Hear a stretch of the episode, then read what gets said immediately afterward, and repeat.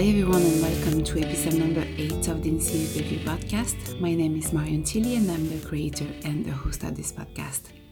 I created this podcast to share with you my experience as a career coach and a former employee in a tech company who's had to develop self awareness and skills to move up the corporate ladder. Every episode, I answer one question on career development and personal growth. I only give advice on what has worked for me and what has worked for the people I've coached. So you know it's been tested and approved before. You can send me a question on Facebook page of the Institute of You or by email at hello at instituteofyou.org.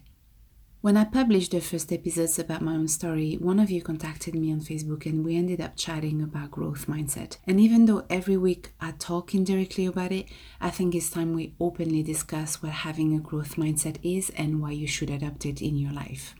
The essence of personal development and what makes us more or less receptive to the idea that we have never fully explored our potential is our mindset. People with a fixed mindset think that their qualities and abilities and competencies are in it, that they were born a certain way and they're going to stay that way for the rest of their life. That means that they don't have a lot left to learn since they were born with certain abilities and capacities that um, were already very high and that don't need to be developed. This is why they don't take negative feedback very well and they take it as a criticism rather than as a way to be able to learn and develop. As a result, they are not really equipped to face challenges and obstacles. Because obviously, when you go through life, you encounter new experiences, new situations, new people. And if you haven't taken past experiences to learn about how to handle them, you will not be able to face new challenges effectively. That also means that setbacks and failures are not acceptable.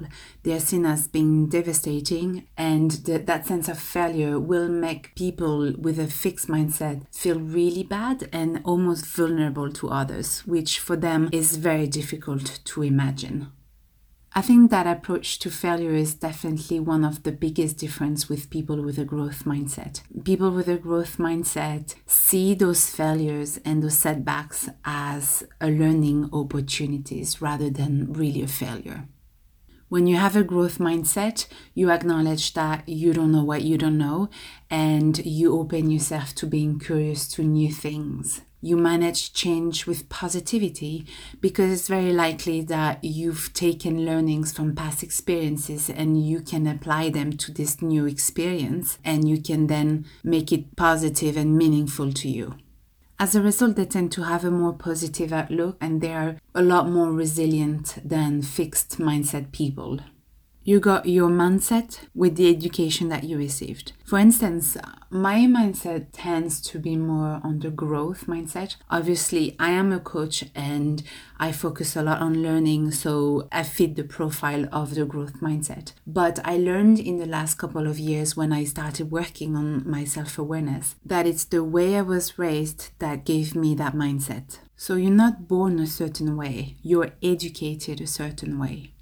Whenever I was bringing grades from school and showing them to my parents, my father always asked what I could have done better. How could have I studied more or differently or better that would have brought my grade up? And even if it was a good grade, it still did not matter. My father always thought I could do better that taught me that if I want to reach excellence, it's in my power. I can put more effort into it, I can spend more time into it. I also need to work cleverly and have a clear goal, which was at that time have good grades and focus on it until I achieve it. Now take some time to reflect on how your parents or the people that raised you approached learning and change and improving grades or being good at school, because I think that will tell a lot about the mindset that you have right now. If you see yourself as unchanging and unchangeable, if you avoid challenges and you see them as a potential threat, if you tend to give up immediately when you encounter difficulty, um, and you know effort is associated with failure because it should be easy um, if you ignore useful negative feedback and you see it as a as a list of your faults and your failures And if you feel threatened and you compare yourself to others and you avoid competitions because that might highlight your deficits and you actively hide or ignore mistakes and you also turn down help. I mean, I'm listing really the the really fixed mindset. If you show any of these characteristics, I really invite you to um, explore them because they hold you back a hundred percent. They hold you back. They hold you from reaching your potential. They hold you from learning. They hold you from um, facing challenges with a positive outlook. And they probably hold you as well from having meaningful conversation and meeting great people that also have growth mindset and that could bring you there. Because if you don't pay attention to those people because you're mostly focused on hiding th- those failures and those potential weaknesses, you won't open yourself to other people. Now, there is a whole spectrum between the fixed mindset that I described, which is the extreme um, fixed mindset, and the high growth mindset, which is basically being um, growth mindset all the time. And if you are in the middle, if uh, you think that you are capable to grow in certain domains, um, if you prefer immediate goals rather than long-term goal, if you persist when you start seeing progress, um, and if you're ready to, if you know that making an effort is necessary to reach a goal, and that you take some feedback but not all the feedback, you still have some things to learn. And even when you look at the other end of the spectrum, which is the growth mindset, you can also do better when you have a growth mindset. And I would say that doing better when you already have a growth mindset lies in how much you display these characteristics every day of your life. For instance, it's one thing to enjoy being challenged, and it's another to fully embrace challenges and look for challenges proactively. It's one thing to persisting when you see progress. It's another when you build resilience and you persist for a long period of times even when you don't see any results. What's your approach to feedback? Do you see it as useful? Do you actively learn from it? Or do you request critical feedback from specific people in order to improve? Basically, it's how much do you stretch yourself? How proactive are you to seek out opportunities, to seek out inspiration, and to learn? I doubt that fixed mindset people even listen to this podcast or read the Institute of You because the essence of the Institute of You is providing you tools and resources for you to grow and develop your career and develop your skills and work on your emotional intelligence, which in itself says a lot about the mindset that you have and the approach you have.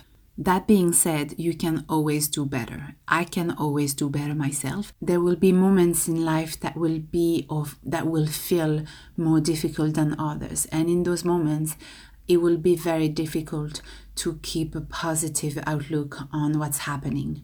The most important in those cases is that you keep in mind at the back of your head that there is a certain way you can be whenever you handle what's what you have to handle now um, that will bring you satisfaction, that will b- bring you growth, and that will be that growth mindset. So, seeing learning opportunities. And once you've handled that situation that you're in that is that feels or that is quite negative, you will also be able to look back and see in hindsight all the things that you learned from that experience so that if it ever happens again, you'll see it differently. So, how can you develop a growth mindset? I would say the first thing you should probably do is talk to a coach. I mean, in my personal experience, all the coaches that I've had in the last couple of years have been tremendous resources for me to uh, be challenged on what I know myself or what I thought I knew and open so many doors that helped me see um, what challenges I I want to take, what are my goals, like the bigger picture of my life and where I want to go. So if you have a chance, if you can afford it, take some sessions with a coach it is really important because they will question what you say and they will push you a bit. And if you are tend to be more on the you know avoiding challenges uh, this is the perfect way to start because a coach is supposed to challenge you gently obviously um, but challenge a bit what you say or the words you use or question a bit the contradictions that you have so that you can start connecting the dots more generally, I would say that a great way to start creating a growth mindset is to open up to people. Um, pick the people that you trust, pick the people that are the most positive or the most resilient, and learn from them. Um, have a conversation about your own challenges. Open up to what feels vulnerable to you because very likely it won't feel vulnerable for them and they have a lot to say about what you could do, what you should do, what they've done in the past if they encounter the same situation. And I think opening to those people and seeking support will be an amazing way for you to move up the mindset spectrum and get where you're supposed to be, which is in a growth mindset reflect as well about your approach to comparing yourself to others. Uh, when you think about successful people, how do you feel towards them? Do you feel threatened because they have what you don't have? Or do you feel inspired because you know it's possible since there's a living example of that? The hardest thing that I found for myself was putting a consistent effort during long periods of time to achieve mastery. For me, it's the hardest thing to do, but I already shared with you um, one of my motto was repetition is important because repetition is a learning process. And that motto helps me remembering that if I want to be good at something, I need to practice it no matter what. So, for instance, when I started yoga, it didn't feel good like the first two weeks of doing yoga every day were really painful. But I had read so much about how yoga is beneficial for the body and the mind that I kept on going. And after about three weeks, it started getting better and I started actually really enjoying it. And it became a habit. That is just one example of how you need to persist during long period of time, uh, even in the face of setbacks, uh, especially when there's a new skill that you need to be learning to develop a new expertise. I often say that it's a journey and it really applies to having a growth mindset. There's a starting point and then there's an end point, and whatever you do in the middle will say a lot about how you approach life. What are the learnings that you've made? Who are the people that you opened up to? And what are the skills that you develop to mastery?